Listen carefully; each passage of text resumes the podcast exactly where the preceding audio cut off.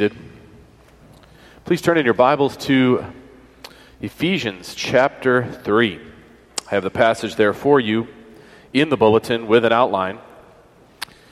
Paul, here in chapter 3, as you know, really you could say in the whole of the letter to the Ephesians, is painting a glorious picture of his salvation. Salvation applied to us as people, as individual believers who are transferred from the kingdom of darkness to the kingdom of light, but also he's building towards the bigger picture of what God is doing. He's calling a people to himself, he's saving a people to himself. And it shifts from individual focus to the corporate focus of his putting together a building, a spiritual building, a holy temple in the Lord. And you, brothers and sisters, are each independent living stones put together to make this building that God has continued to build from the first century on. Really, before that, counting all those who were called to himself. But what's so beautiful about the message of the, to the Ephesians is Paul's giving revelation about something that was only starting to come to light. God's plan for his people would not be a continued the Jews and the Gentiles are now Christians. It's that distinction's wiped away, and in Christ we're unified in one person. Don't underestimate how revolutionary that kind of teaching would be. And you know what would be revolutionary today if we said all boundaries between people are done away with only in Christ. Now, we know that's true biblically, but think of all the ways in which we divide ourselves in our culture, um, in our, by classes, by races, by religions, by all these various things, gender, you name it. Whereas here in Christ now, we are unified as one body. It's the great mystery that Paul opens up. The gospel of Christ brings people together, brings us together with God when our sins are forgiven, but now we're brought together as individuals, different people brought together. No more distinctions like that should be acknowledged in the presence of God. So, this great picture of Ephesians is a picture of the church, the importance of the church for manifesting God's glory in this gospel that He has given us.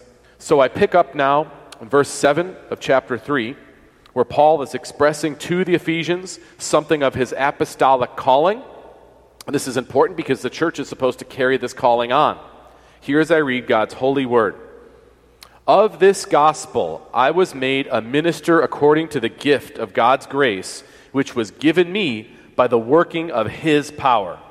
To me, though I am the very least of all the saints, this grace was given to preach to the Gentiles the unsearchable riches of Christ, and to bring to light for everyone what is the plan of the mystery hidden for the ages in God, who created all things, so that through the church, the manifold wisdom of God might now be made known to the rulers and authorities in the heavenly places.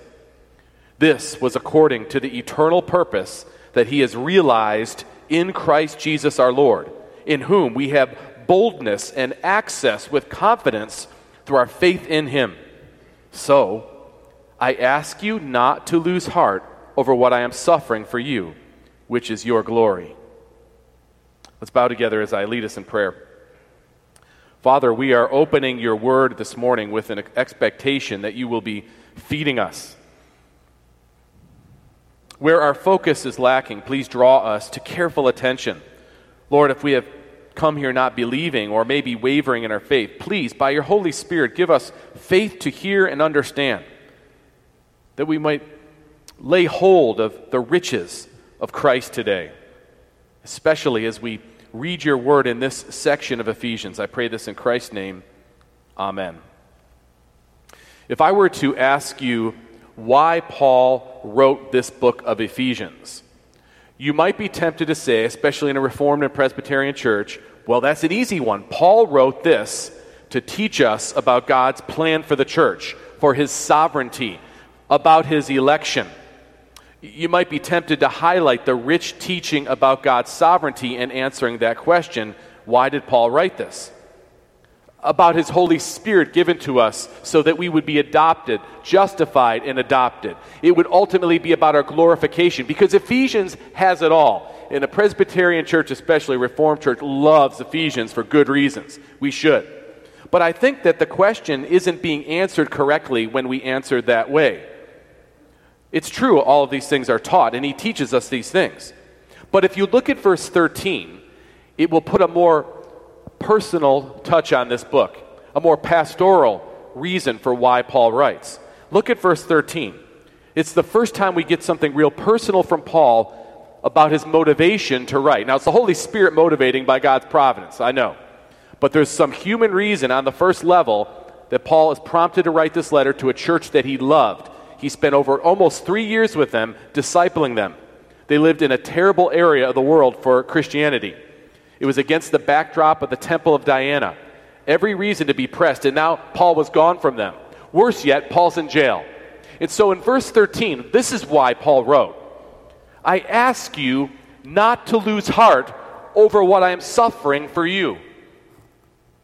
The Ephesians were in danger of losing heart, or he would not have said that in verse 13. So they are discouraged, they are disheartened right now. In our native instinct, when things go bad or they feel bad, is to lose heart. And Paul knows this. We become in danger of being disheartened. These are relatively new believers Paul's writing to, mostly Gentile believers, as we know. They don't have the background in the Bible that some of the Jewish believers would have had. They were living in a place with terrible immorality and perversion all around them. Many of them came out of it and were probably tempted back to it. This massive temple dedicated to Artemis, right over their shoulders. Now, Paul, their pastor, the one who had personally discipled them, was not only a long way from them, it didn't look like he was going to get out. He was in jail in Rome every human reason to become disheartened. So Paul writes Ephesians, and he reminds them of their salvation. He reminds them of everything he had been teaching them when he was with them. He reminds them to lay hold of those truths. Know that God is sovereign over every aspect of your life. Your salvation, he's holding, he will not let go, and he has you unto the end. And by the way, there's a plan for the church, and the church ultimately, as it is built over, over the years and over the centuries, over the globe, at some point, the glory of God will be revealed in the church. Know this for sure, Ephesians. This is why he's writing these truths. Yes, it's to teach us these things, but it's to hearten you, it's to give you encouragement where you might become disheartened. Verse 13. So I ask you, so I, in light of what I just wrote in chapter 1, 2, and part of 3, so I ask you not to lose heart over what I am suffering. Just because I'm stuck in jail, just because you're worried about me, don't lose heart over what I am suffering for you. So the letter is meant to hearten us. These truths are meant to give Christians encouragement, whatever they're facing. The revealing of these truths are intended to lift every spirit in this place because when we understand the purposes of God with us, we then can persevere in disheartening times whenever they come, and they come. When we comprehend our calling, what God is working through His church, then we become energized and inspired even. We see in these verses, 7 to 13, that our purpose as God's holy temple that He's building, His church, is very simply to make Christ known. Uh, not just by preaching, that's, that's the foundation, that's the first part of the apostolic ministry you see from Paul. But God's going to do His work through the preaching of the Word to build His temple, and people will notice it. And Christ will become known by transformed people. We'll see that. Also, though, it's not just the world watching, it's the heavenly beings. This is a display God's putting for the universe. And even the angels will recognize what's happened when the gospel of Christ is brought to bear and sinners are forgiven and they are unified in one people. They're not separated like human beings are normally. The heavenly host will recognize Christ through this and have to give praise to him. In all of this will give us boldness because we're in Christ, to be able to manifest Jesus, to be the church, to do the thing we're called to no matter what. To remember our identity is to represent Christ to the world and to the universe through what God is doing. That's the purpose of the Holy Temple, to make Christ known. Let's look first at 7, verse 7, as we see the apostolic ministry of Paul. Now, it's yes, it's true, we're not apostles. But the apostolic ministry was a carrying on of Jesus' ministry by commission. And Jesus gave them special empowerment to do it. the apostles then give us the example, if you will, about what's most important, about the core or kernel of the message that we give. So Paul's talking about what he was commissioned to do. Then, after the apostles, the deposit of the apostles is the Word of God, the Bible, and we then carry on in like manner the proclamation of this Word, the apostolic Word, which is the Word of Christ. That's how the succession works when Paul's talking about his commission. What does that mean for us? It means we emulate what we have seen demonstrated in the apostles. Verse 7, Paul says, Of this gospel, the gospel of Jesus Christ, I was made a minister or a servant according to the gift of God's grace. So God gave something for him to carry out the commissioning he had as a servant of the gospel of Christ. Of this gospel I was made a minister according to the gift of God's grace, which was given me by the working of his power. This is a mention of God's power in the ministry of the gospel of Jesus. It's God's prompting and empowering and commissioning. This is God's work, and Him doing this, and their witnessing Paul do it, is an encouragement to them about how this will continue on. The gospel is simply that good news of Christ and about Christ, that he came to die for our sins, was raised again. Paul called on people to believe on Christ, to trust on him. And there's something more that he gives to the Ephesian people. They've heard this from him before.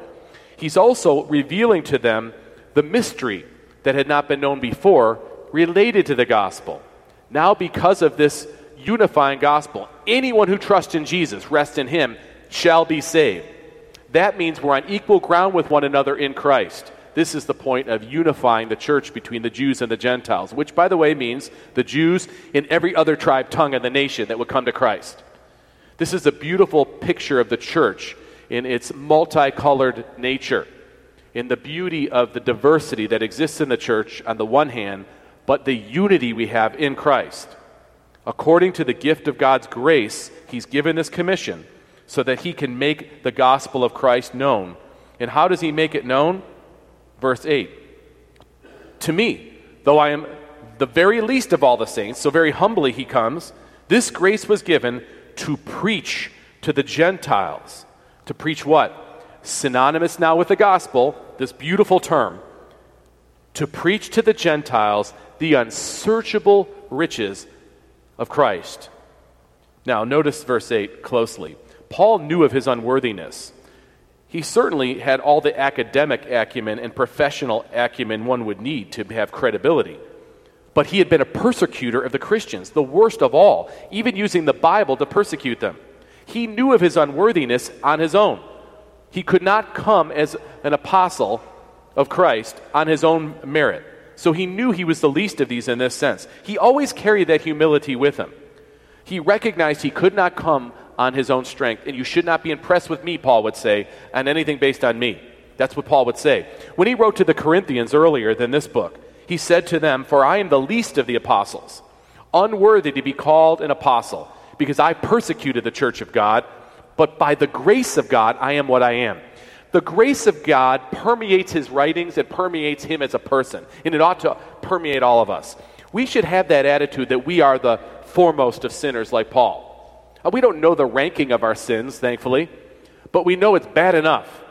And we could think of ourselves as the foremost. That's the right way to think. As soon as you start thinking someone else is a greater sinner, you're forgetting how bad off your sin really is.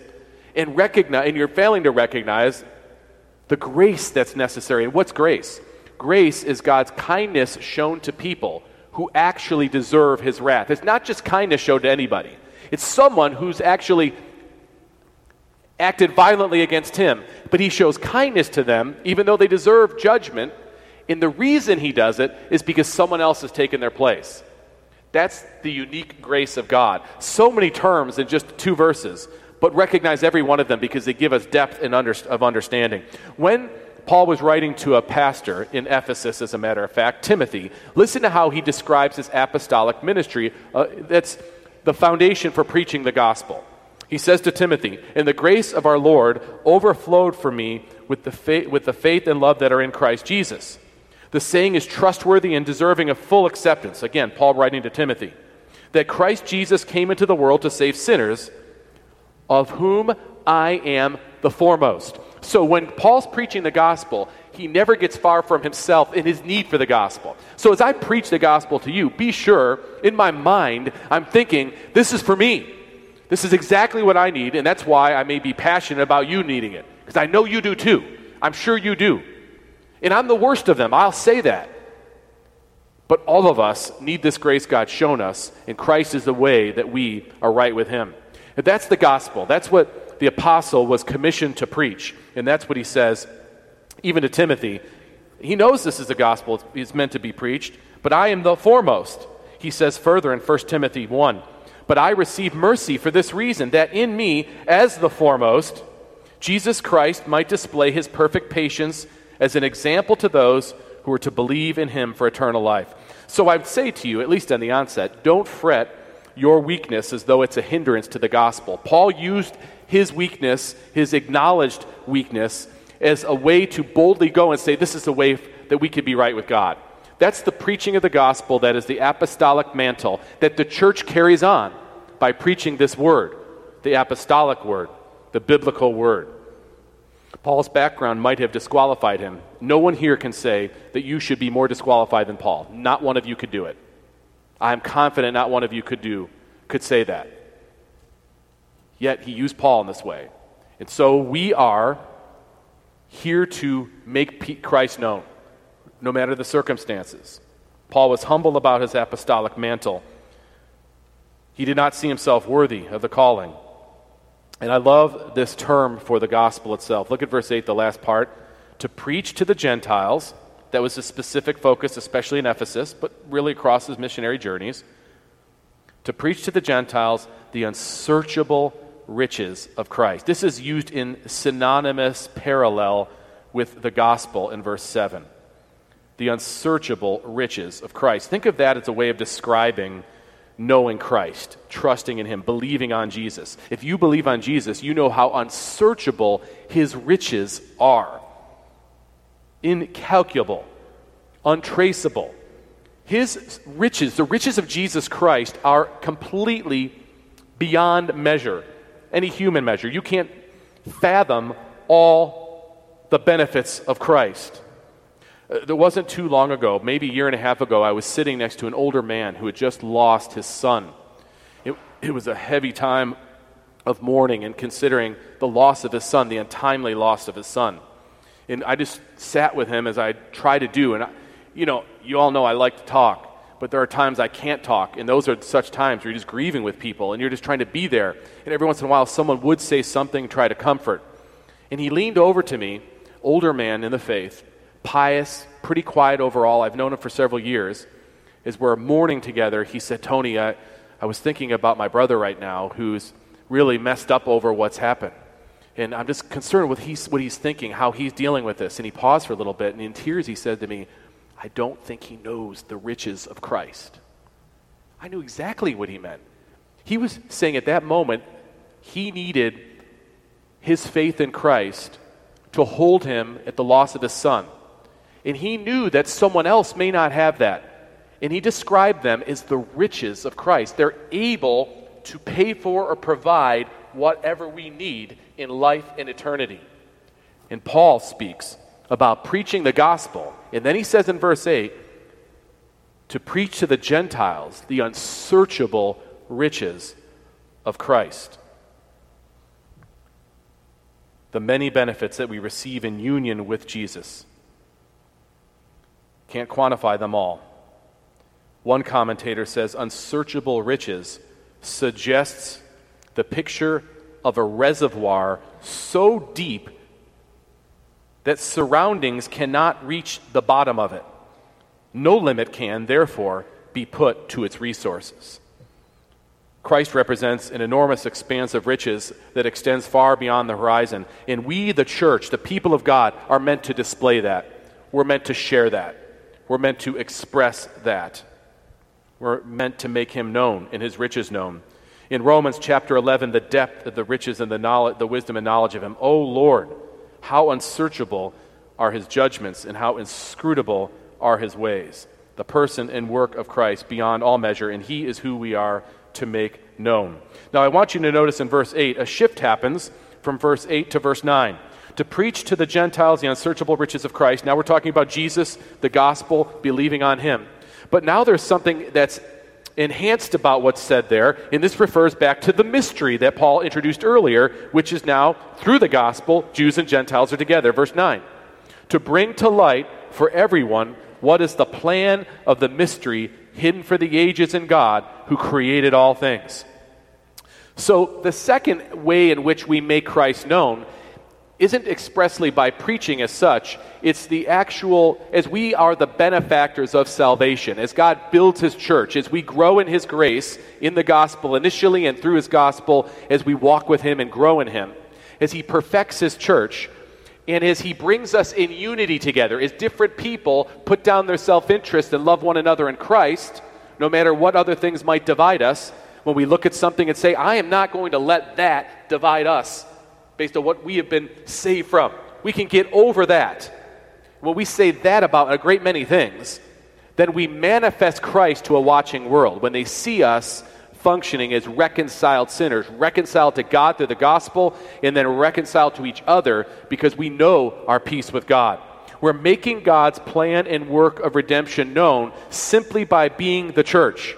Verse 9 Paul saying what his apostolic work is through the people at Ephesus, through the people at Redeemer, and to bring to light for everyone what is the plan of the mystery. The mystery is the unifying of the Jews and the Gentiles. What is the plan of the mystery hidden for ages in God, who, by the way, is so powerful, don't forget, he created all things. The reference to his being creator is to say there's nothing he can't do. So it may look like to you that the temple of Artemis is more powerful than my promises about the gospel and the church, but they're not, because I created everything. And even this thing that human hands built, that's called a great wonder of the ancient world, I made all the stuff that they made it with. It's a reminder that his promises are attached to his being the creator God. And this is what Paul is there to bring light to. The gospel and what it does in the life of the church through the church, this disclosure of God's new era of God's redemption will shed light so that all can see and give him praise. As people come to Christ through the preaching of the gospel, the natural reaction when they see people changed under this, what's going on here, is what people say. And that's what Paul knew would happen. He already knew what was happening with the Ephesians. The letter he's writing to them is a pastoral letter to keep them prompted, to keep them motivated in the Spirit, if you will to grow, to be encouraged, to stand up under the threat of being disheartened. And he knows they'll be heartened when they recognize what God's doing. To bring light for everyone what is the plan of the mystery hidden for the ages in God who created all things. I think we misunder or we underestimate how powerful a witness the church is to the world just by being the church as God calls us to be the church. The simplicity of the church, the depth of the church, the, the gifts that God gives to the church few of them in their profound sense, but they're big ones. They're means that God gives us to become more like His Son, to be more convicted like Him, to be brave, to know that we should follow Him. When the church is strengthened like this, before you even say a word, you're noticed. There's something about us that people have to say. What makes them walk that way? This is what Paul wants the Ephesians to remember about all these deep truths he's teaching. Making God's redemptive plan known is part of how God draws people to himself, and he makes it known through the church. Look down at verse 11. And this was according to the eternal purpose that he has realized in Christ Jesus our Lord. It's been his plan to move in this direction through Christ, to give the, the second person of the Godhead a people to redeem for him to redeem them and keep them perfectly and offer them to the Son perfected, or to the Father perfected. All of this on display for people to see him doing it. The church, being the church, this is a display of something supernatural. And I think this is what Paul's describing when he just describes the Ephesians and describes the way this has worked. Now, I would say to you at this point as a way of applying this call God has for the church. If it's true, and I think it is true, that God is sanctifying, maturing His church, growing us together, growing us in the likeness of Christ, giving us a heart like Christ has towards others, if that's happening, and we see God doing it in any way you see it at all, that should invigorate you to be absolutely vigilant for the unity of the church. Because the centrality of the church is not in doubt here, not in Ephesians. It's the main way God brings the message of Christ, it's the way God makes Christ known. So we should really be guarded about anything that would divide. And there's a lot that can divide, isn't there? But we should give pause to anything that would make us bring division because of what we see on display here this great unity of the church purchased by the gospel and the way God ordains for others to see the truth of this gospel. It's the very word that Jesus prayed in John 17 when he asked the Lord to give us unity so that people would believe that Christ was sent. We should strive with everything we have to maintain our unity in Christ according any possible divi- across any possible division there could be. Well, the working of God's redemptive plan through Christ speaks to people around us with words of the gospel itself, but then also by what's happening in the redemption of the people of God. So the nations see, people see. But there's another audience I mentioned, and the passage mentions the audience. It's bigger than just who's on earth. This is the unseen world. This is the heavenly places referred to earlier in Ephesians. Referred to in other places in Scripture, that which goes on that you cannot see, the angelic beings, the angelic world, um, that which God is, or, is sovereign over as well, and making a proclamation to.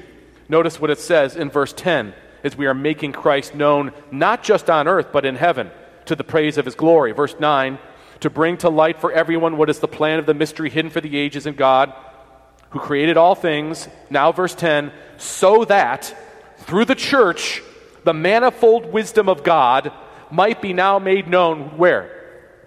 To the rulers and authorities in the heavenly places. This isn't just about what's going on on earth, this is for the universe to see. It, that the manifold wisdom of God can be seen and witnessed by every being, even the ones you can't see, but exist. Through the church, this would happen. Little old us that angels would pay attention to by God's ordaining so that through the church, the manifold wisdom, what could be on display? Well, this redemption that we have in Christ, first of all, this unity we have that makes no heavenly sense based on who fallen man is. So if man could be unified, that must come from heaven. And God's telling all the angels to watch this, see what happens when I do this work of redemption. Through the church, the manifold wisdom of God. There's something beautiful about this word here, manifold. It's actually a word that could literally be put as multicolored multifaceted, manifold. There's so much about the wisdom of God that is worked together to save a people for himself, even the way he does it through the death of Christ, through the incarnation first, the death of Christ, the resurrection of Christ, then to unify people, to take away distinctions and make them one in Christ. The manifold, the multicolored wisdom of God. It could be known to everybody, and they could see God's wisdom. His wisdom in building his church has to do with how he is able to reach his own goals in full full view of all the universe. He can reach his own goals in ways that are best and most consistent with his character. And all we could say when we see it is praise him. And all the angels could say when they say it is praise him. And if it's the demons he's talking about, they will know their defeat when they see that the redemption that he promised from Genesis 3 is happening. It's happened in Christ and it's unfolding. You can't stop it. The head of the serpent's crushed. This is the beautiful message on full display for the heavenly, the high heavenlies, as some commentators put it. The word translated manifold. It's such a rich word. I have to share this with you. The New American Standard says it as manifold as we have here too.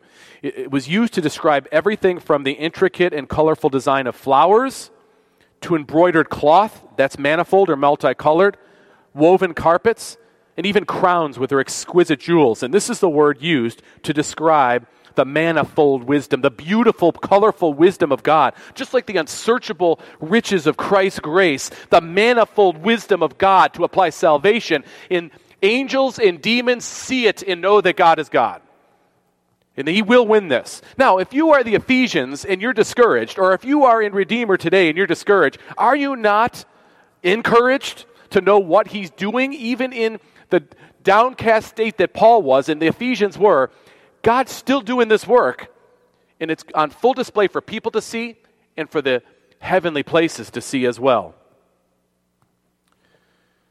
The rulers and authorities are on guard. They see as the building of the church goes on, there's an audience watching this construction.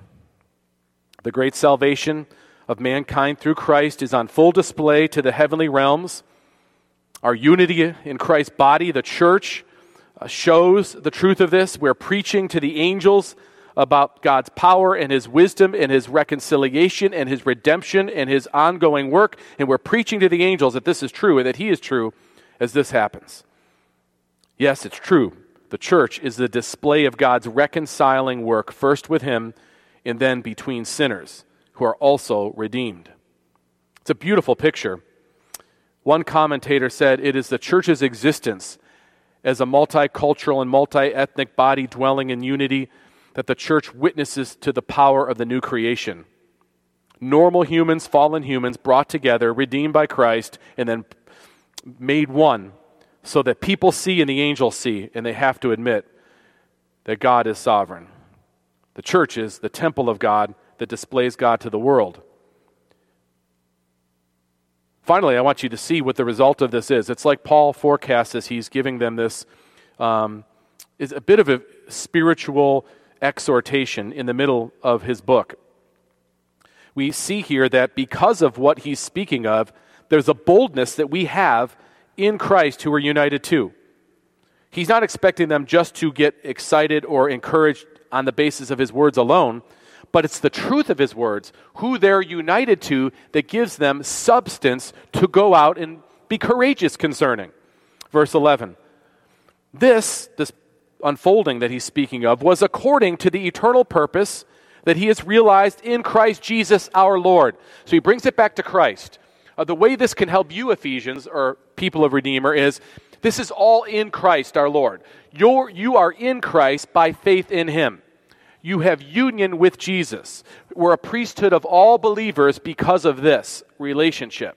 So it's on this basis that you too, like Paul in prison or wherever you may find yourself under duress or under great blessing, whatever the case, you're a person in Christ. You're in union with Christ. And that makes all the difference for how you live and move. Verse 13 or verse 11 again. According to the eternal purpose that he has realized in Christ Jesus our Lord. Verse 12. In whom in Christ we have boldness and access with confidence through our faith in him. This is a boldness and access to God, the God of the universe, the God of creation, the God of salvation, the God who can say to the angels, Watch what I've done. That God, you can go into his room and you can appeal to him through Christ. In Christ. Is, is the Son can go into the presence of the Father, so can any child of God go into the presence of his Father or her Father because we are in Christ. He will never turn us away that boldness of access to God, the one we really ought to be scared of or fearful of, the only one we really should fear. And you don't have to fear him in Christ. So, who can we fear? Who should we fear? What a message to the Ephesians, to us, to all of us. There's no reason to fear. In whom we have boldness, Jesus himself, and access with confidence through our faith in him. What an amazing scene. Here's Paul in Caesar's prison in Rome. And he's saying, I'm not worried. I'm not worried about Caesar's not the one I'm worried about. God's the one I should be worried about, and I have bold access through Christ. Who's Caesar in that light, in any real sense? Hearing Paul speak like this, rooted in truth, tells the Ephesians who are th- tempted to lose heart because he's in prison, it encourages them, it heartens them when they hear Paul speak like this. And he roots it in Jesus. It's not just Paul talking positive. This is Paul rooting it all in Christ. It has substance to it. Union with Jesus Christ, a key doctrinal point in Ephesians and in the Bible, is brought to bear here in a very practical way. You do not stand before any enemy or any trial or any difficulty or any challenge alone. You are in union with Christ, and we are in union together. It's a, it's a double union in union with Christ, in union with the rest of the church, his holy temple, his household, his kingdom, citizens together therein. In the book of Hebrews, the author says something along these same lines that are also encouraging words that I share with you. The author there says, Since then we have a great high priest who has passed through the heavens, Jesus, the Son of God. Let us hold fast our confession. Our confession is in Christ. For we do not have a high priest who is unable to sympathize with our weaknesses, but one who in every respect has been tempted as we are, yet without sin. Yet let us then, with confidence, draw near to the throne of grace so that we may receive mercy and find grace to help in a time of need. When isn't there a time of need, by the way? Back to our passage. In whom, Christ, we have boldness and access with confidence through our faith in him. So, brothers and sisters, what is Paul writing here in Ephesians? Well, we see it's rich, it's deep, it's powerful we are getting a, a look behind the curtain, so to speak, to see the great work and plan of God through Christ and his church. We are also seeing why he wrote this letter. So I ask you not to lose heart over what I am suffering for you, which is your glory, which is your celebration, which is the picture of your end or the securing of your end that's to come. This beautiful picture of suffering will now begin a theme that is mentioned again in Ephesians. Suffice to say, uh, we'll have much time to focus on how suffering plays in. But I'll leave you with this thought from Sinclair Ferguson about this passage. Suffering and glory go hand in hand for Paul. We see it there in the last phrase of verse 13. The relationship is never simply chronological suffering now, glory then. It is causal. Glory because of suffering. Indeed, for Paul, suffering is the raw material out of which glory is created. And Paul writes this by inspiration of the Holy Spirit according to the providence of God for us to have for the ages, so that we would not lose heart. Let's bow together as I lead us in prayer. Father, if we are tempted to lose